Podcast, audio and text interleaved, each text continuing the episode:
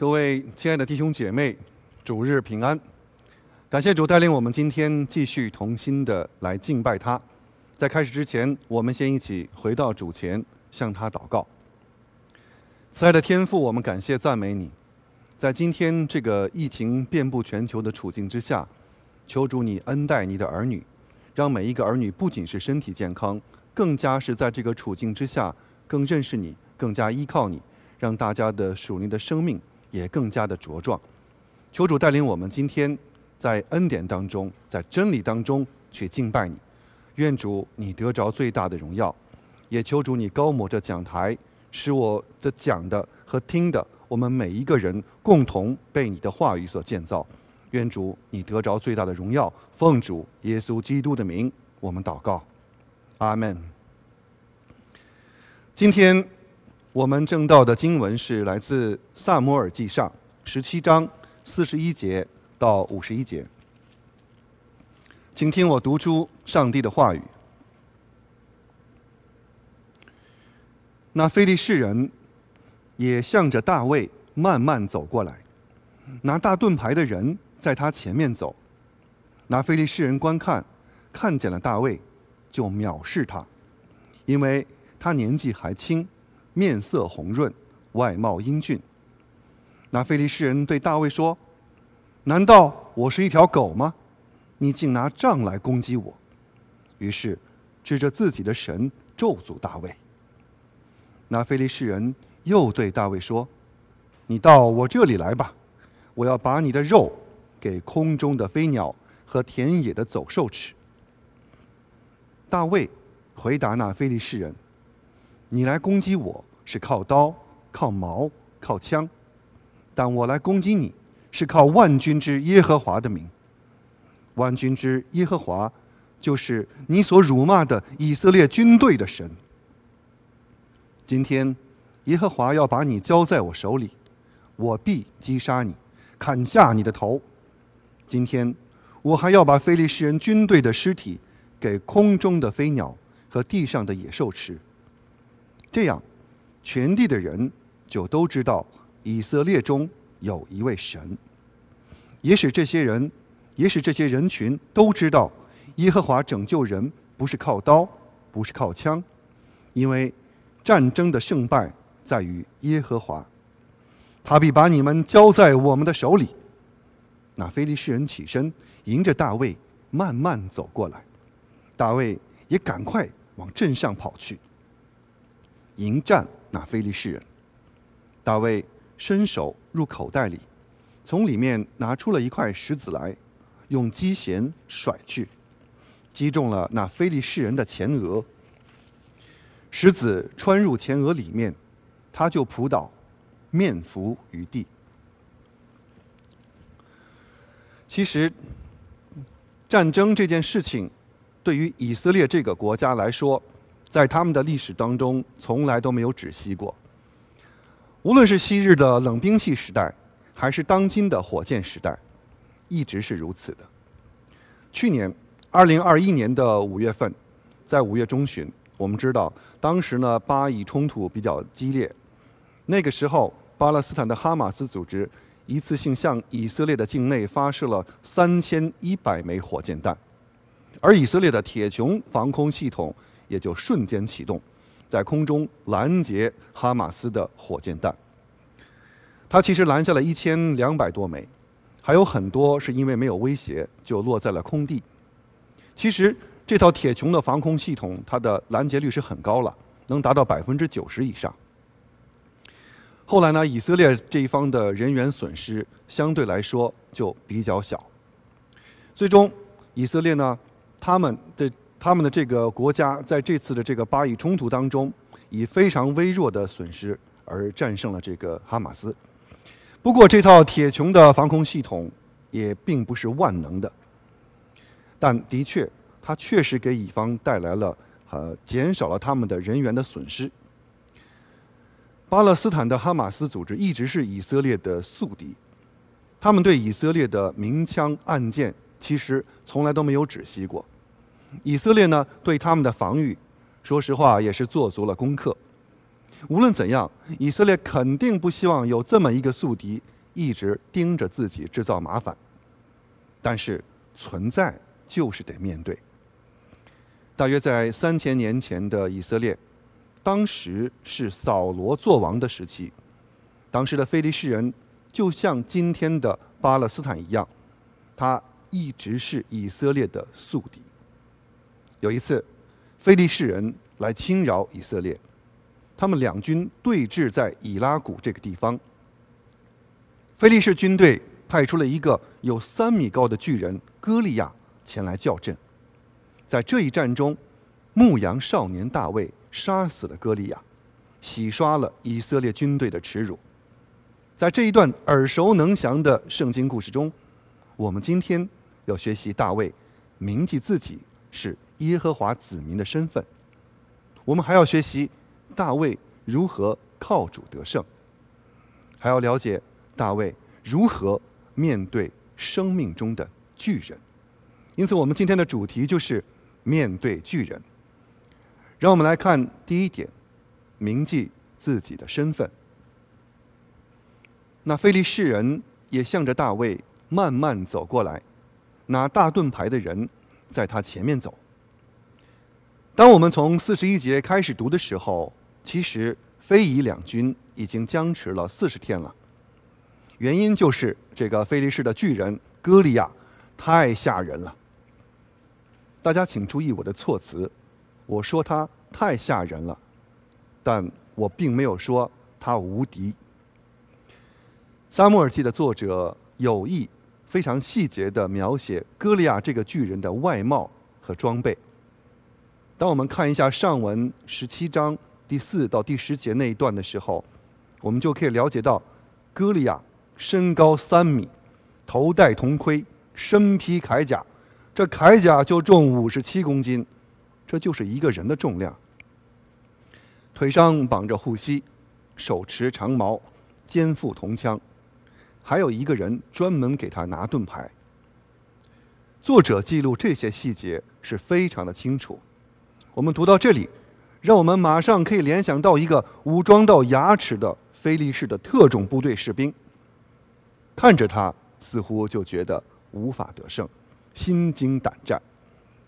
加上歌利亚在以色列阵前一连叫阵了四十天，以色列必须有一个人出来迎战。如果谁赢了，对方的军兵就要做奴隶。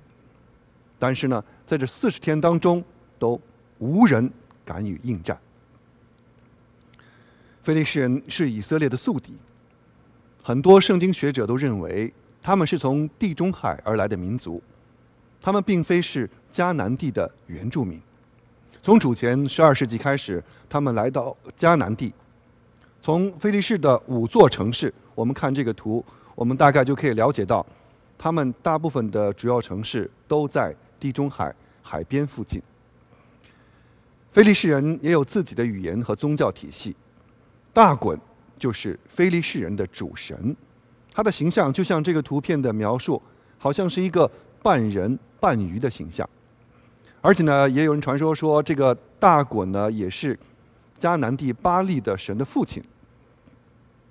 其实，在萨穆尔记上第五章的时候，当时非利士人跟以色列的军兵交战，他们掳掠了以色列人的约柜。然后呢，他们就把约柜当成了战利品，放在了大衮的庙中。当夜，大衮的神像就四分五裂了。这件事其实已经是在隐喻耶和华与大衮谁是真神了。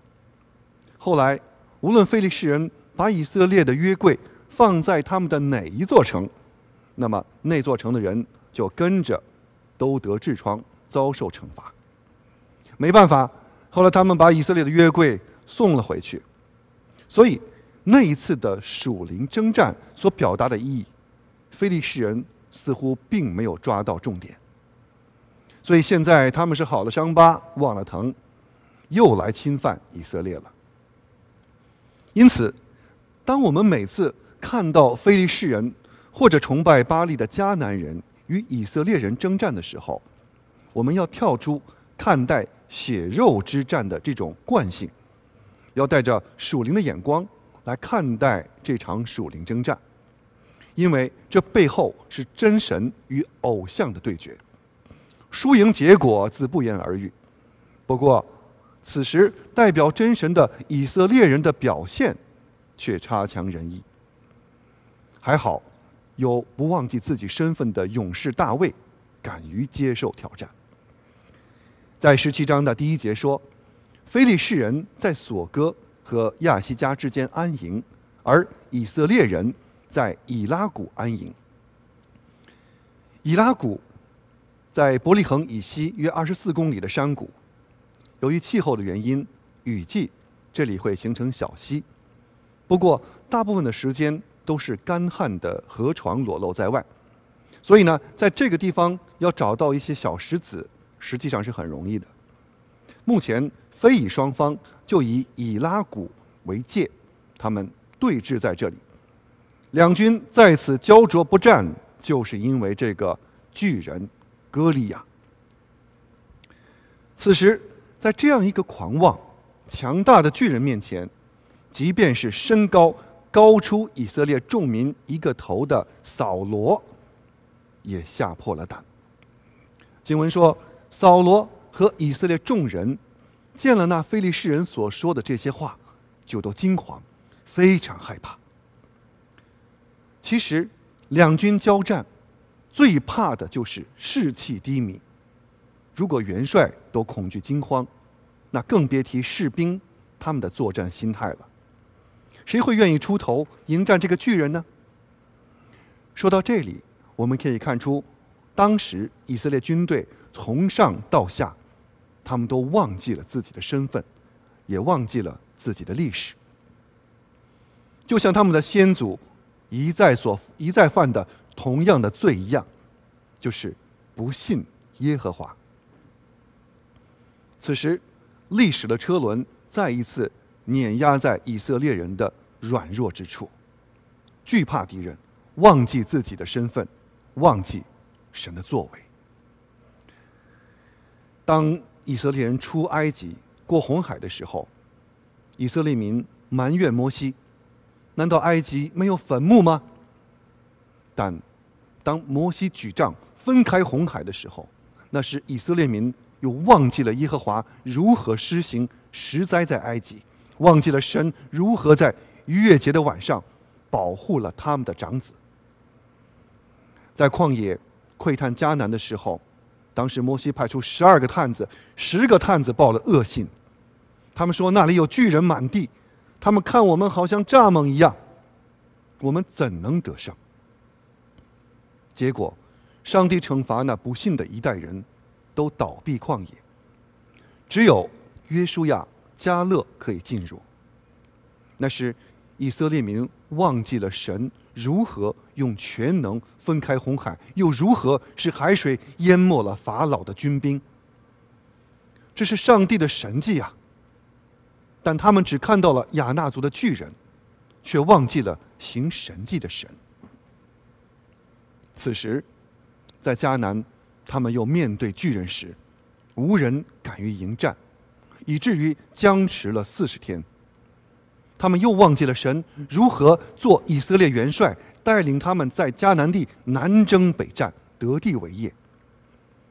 他们忘记了自己是耶和华的军兵。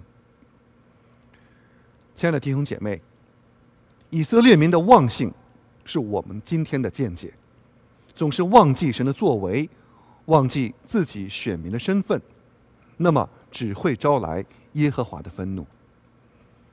神人摩西在诗篇九十篇第七节说：“我们因你的怒气而消灭，因你的烈怒而惊恐。忘记神的作为，忘记自己的身份，等于犯了不信的罪。有这样的不信、忘记之罪的阻隔，在以色列和扫罗的眼中，举人歌利亚就是一堵无法逾越的高墙。当歌利亚看见大卫。”朝他走过来的时候，他的话语充满藐视。经文第四十二节开始说：“那非利士人观看，看见了大卫，就藐视他，因为他年纪还轻，面色红润，外貌英俊。那非利士人对大卫说：“难道我是一条狗吗？你竟拿杖来攻击我！”于是指着自己的神咒诅大卫。那非利士人又对大卫说：“你到我这里来吧，我要把你的肉给空中的飞鸟和田野的走兽吃。”大卫面色红润，这说明他还没有像成年人一样满面胡须。此时的大卫就是一个英俊的牧羊少年的气质。歌利亚以为大卫是拿着一个牧羊的杖当武器。歌利亚评估对手，他是凭着眼见，凭可见之物，凭着外在的条件。歌利亚心里或许在想：一个孩子，一根棍子。就敢跟我全套装备的巨人较量吗？简直是不知死活！难道我是一条狗吗？你竟拿着杖来攻击我！这句话证明，当时在一般人的眼中，这个杖根本不是常规作战的武器。可见，歌利亚此时仍然停留在血肉征战当中的惯性当中。在他眼中，这其实就是一场。实力悬殊、毫无悬念的战斗。因此，歌利亚直接指着自己的神咒诅大卫。歌利亚这么快就忘记了当时耶和华的约柜在大滚的庙中停留时发生了什么，还狂妄的说要把大卫的肉喂鸟吃。这就如箴言的十六章第十八节里面所说的：“在灭亡以先。”必有骄傲，在跌倒以前，心中高傲。歌利亚征战依靠的是强壮的体魄、优良的装备，可核心的问题是，歌利亚不晓得战争得胜的能力是从何而来。所以说，歌利亚此时也忘记了自己究竟是谁，他忘记了自己的神大滚究竟有什么能力，他忘记了耶和华的约柜。所彰显的神迹能力。看到这里，有两种对比：扫罗和以色列的军兵因为忘记自己的身份而产生惧怕；歌利亚因为忘记了自己的身份而狂妄至极。无论是扫罗还是歌利亚，他们的共同点就是做事情凭眼见而不凭信心。那么，这个就与圣经的教导所违背了。简单的说，他们是属乎肉体的代表。让我们来看大卫面对巨人时的反应。在上文十七章的三十二节、三十六节，大卫对扫罗说：“人都不必因那非利士人胆怯，你的仆人要去与那非利士人战斗。你仆人曾打死狮子和熊，这未受割礼的非利士人向永生神的军队骂阵。”也必像狮子和熊一般。首先呢，大卫在经文当中表达出来，他没有惧怕巨人，并且主动请缨去迎战。这个态度就给焦灼了四十天的战事带来了转机。另外，很关键的一句话，这未受割礼的非利士人向永生神的军队骂阵。这可以看出，大卫铭记以色列的军队是永生神的军队。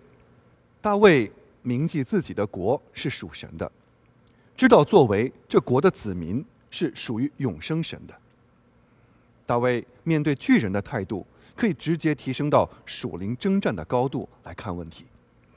就像大卫在信靠诗中他所提到的：“我信靠神，我要赞美他的话。”我依靠神，必不惧怕。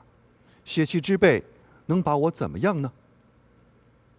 是啊，往往人首先看到的是外在的环境、困难，还有压力。但一个信靠神的人，他首先看到的是神的能力，还有我自己的责任。亲爱的弟兄姐妹，神的儿女是荣耀的身份。我们有没有活出一个像大卫一样有信心？有信靠的生命来呢？我们在生活中正面对什么样的困难呢？此时这个困难是不是像歌利亚一样强大到让我们惧怕呢？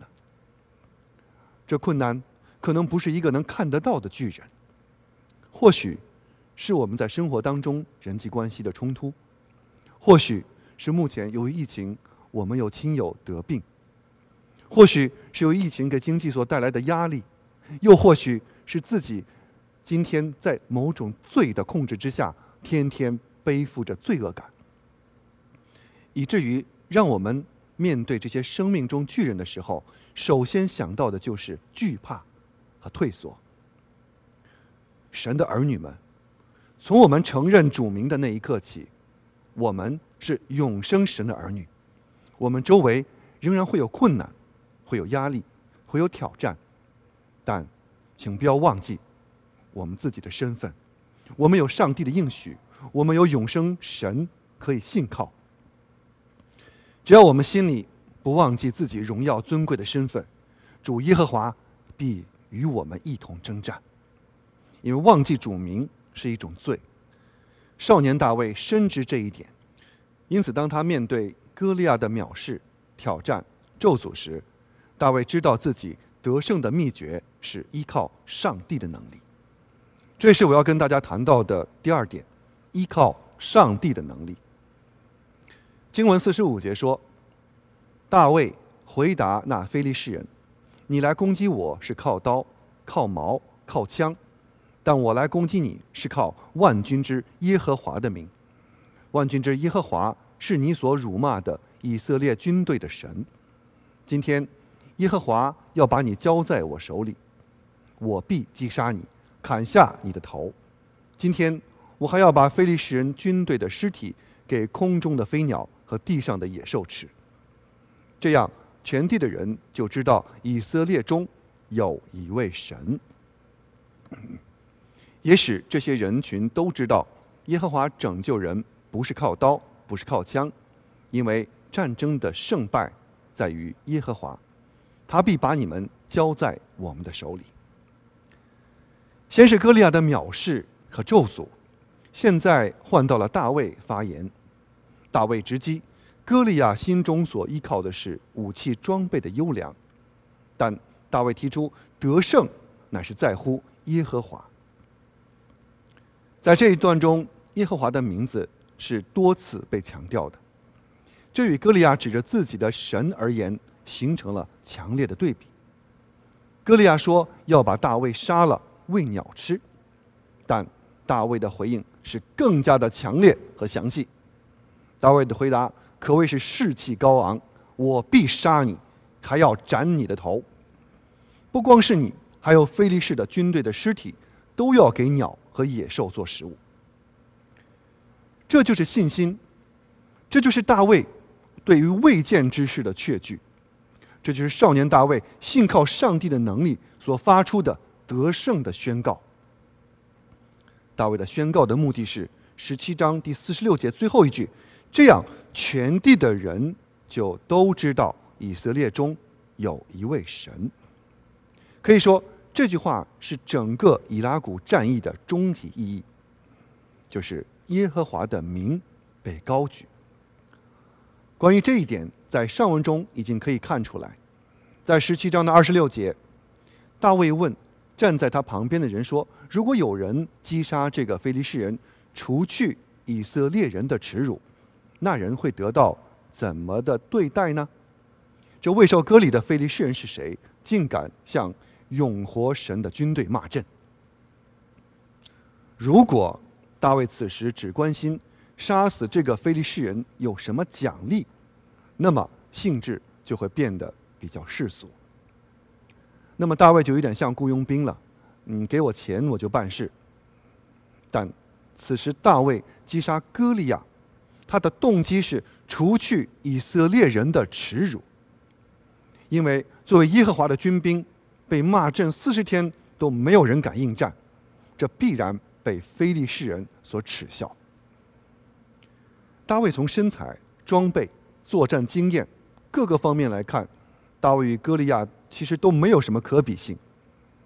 可是，从属灵战争的角度来看，大卫占到了绝对的优势。因此，他对神的信靠给了他上阵的勇气。可对比之下，扫罗他却未曾想到依靠耶和华。还记得当大卫说要上战场的时候，扫罗就把自己的战衣给大卫穿上，把头盔给他戴上，又给他穿上铠甲。可是扫罗的身高比以色列众人高一头，大卫还是一个少年，穿着这些护具。大卫那个时候就对扫罗说：“穿戴着这些东西，我不能走动，因为我从前没有穿过。”于是脱下了这些累赘。可以想象，如果大卫依靠这些，那么就等于是去送死了。所以在众人眼中不可战胜的巨人，在大卫眼中却成为了。必要斩杀的一个巨大的目标。因此，我们可以说，巨人歌利亚的出现，不是给扫罗和以色列一般的军兵所预备的，他的校正是给迟来的大卫所预备的，为的就是借着大卫来彰显出上帝的荣耀，借着大卫来除去以色列的耻辱。就好像以赛亚书四十三章第十一节里面所说的：“唯有我是耶和华，除我以外，并没有拯救者。”大卫很清楚，在这个紧要的关头，唯有耶和华是唯一的拯救者。可以说，在这个历史的时空内，耶和华给了大卫这个展现信心的舞台，给那些忘记和不认识耶和华的人看到了神的能力。其实很多时候为主做大事，呃，很多时候在主在生活中为主行大事的人，他们其实都是普普通通的人。就像大卫，他来到这个战场上，他的哥哥开始对他怎么说呢？你怎么不去牧放那几只羊？你交给谁了呢？因此，在人的眼中，大卫是一个被忽视、被轻视，是这样的一个角色。也就好像我们的主耶稣。他在新约当中出来服侍的时候，在约翰福音的一章四十六节说：“当时拿单叶说，拿撒勒还能出什么好的吗？”但萨姆尔记中的神学要义中有一条，就是人是看外貌，但耶和华是看内心。我们大家可能都很熟悉的属灵的伟人布道家穆迪。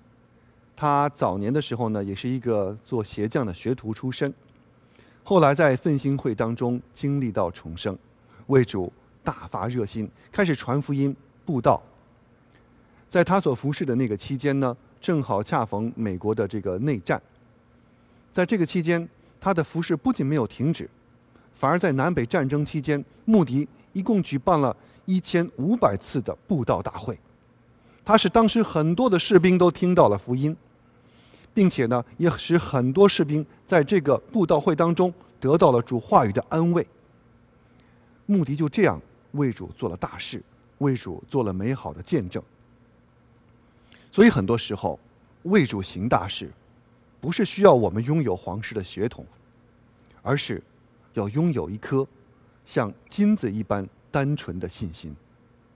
只有这样的，只有这样，神的能力才会借着人来彰显。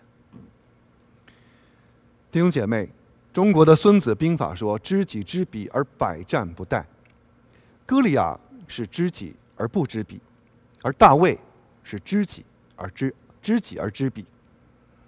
大卫其实深知自己从战斗力上、装备上远不是歌利亚的对手，但大卫也深知依靠上帝的能力必能击杀歌利亚。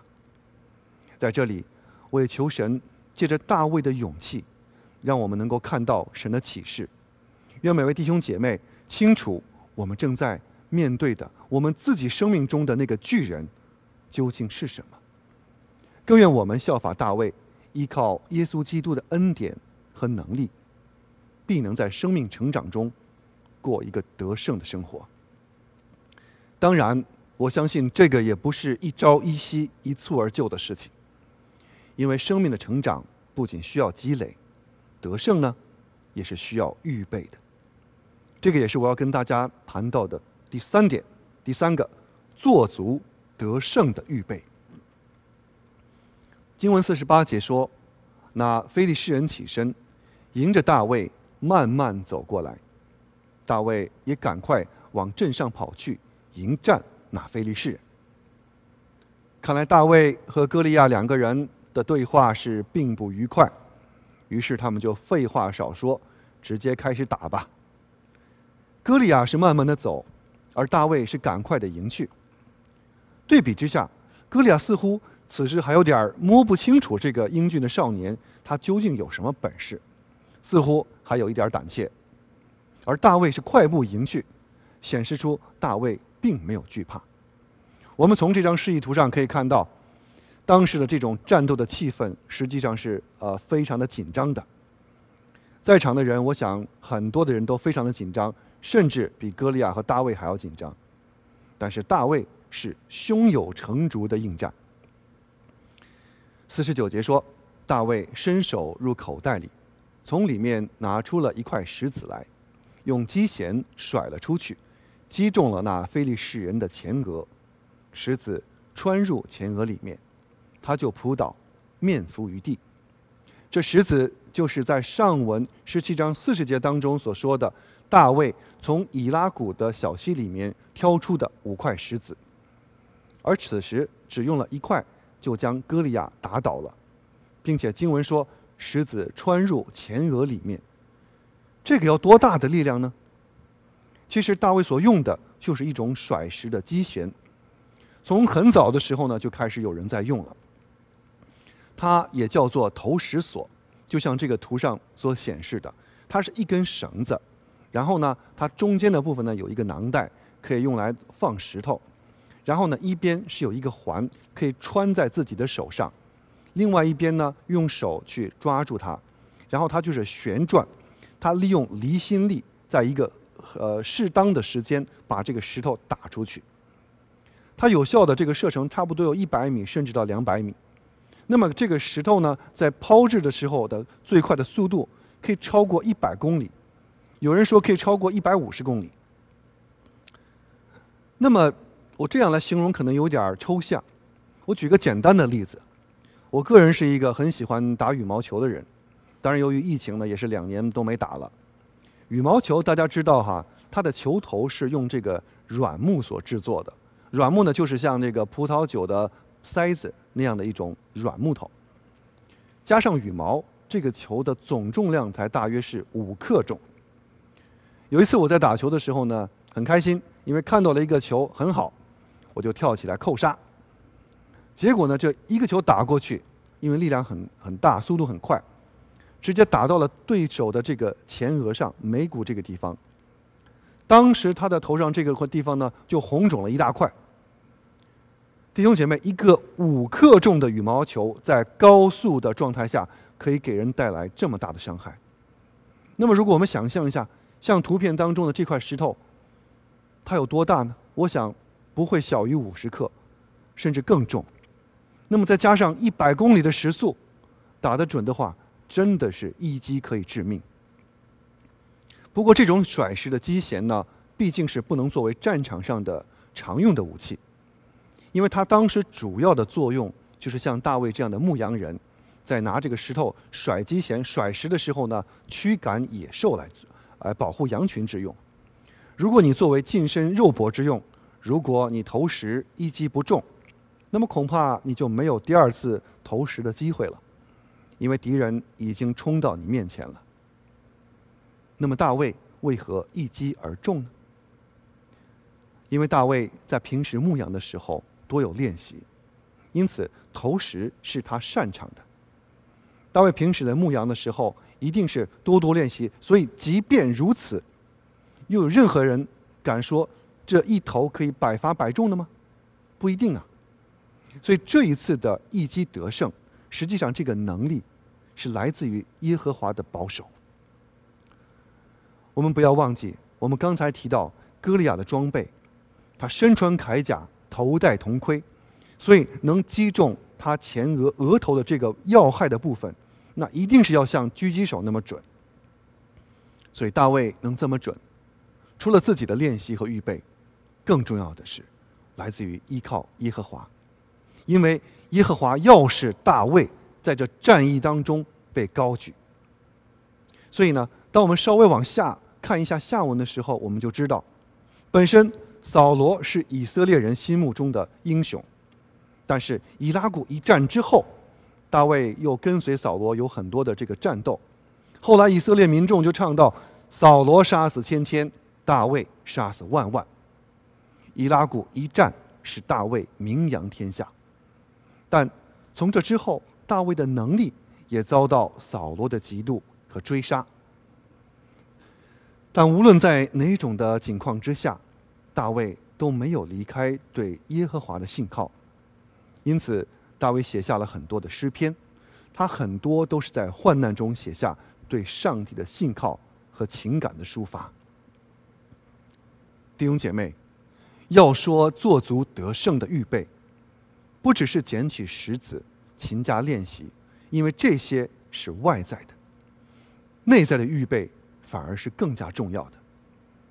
所谓内在的预备，就是信心的操练以及对上帝的信靠。放到今天我们身上来说，就是我们渴慕神吗？我们爱慕神的话吗？我们相信神的应许吗？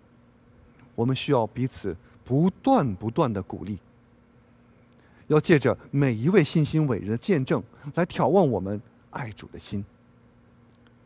就像主耶稣在约翰福音十五章里面所谈到的：“我是葡萄树，你们是枝子，住在我里面的，我也住在他里面，他就结出很多果子，因为离开了我，你们就不能做什么。”真正的预备是常在主里面与神同行。亲爱的弟兄姐妹，让我们做个小结。当大卫面对巨人歌利亚的时候，他没有忘记自己耶和华子民的身份；当大卫面对巨人的时候，他依靠上帝的能力征战；当大卫面对巨人的时候，他早已做足了得胜的预备。在这里。我今天也邀请各位弟兄姐妹，让我们一起反思，在我们的生命当中，我们所面对的巨人究竟是什么呢？不要忘记我们神的儿女荣耀的身份，不要忘记去依靠上帝的能力，不要忘记常常在主里面做足得胜的预备。愿我们一起同心去打这场属灵的仗。阿门。让我们一起祷告。慈爱的天父，我们感谢赞美你，感谢主，你启示下这宝贵的话语，感谢主，你借着大卫，让我们看到神，你是永活不变的真神，让我们看到你是有一切全能，你是有一切得胜全能的神。我们感谢你，让我们借着大卫看到了信心功课的操练。求主，你恩待我们每个弟兄姐妹，在今天的世代当中。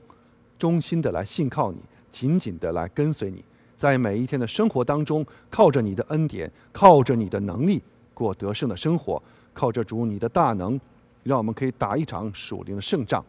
求主恩待我们在每天的生活当中，像大卫一样，能够信靠跟随你。谢谢主，愿主你得着一切的荣耀和颂赞。祷告祈求是奉靠救主耶稣基督的圣名，阿门。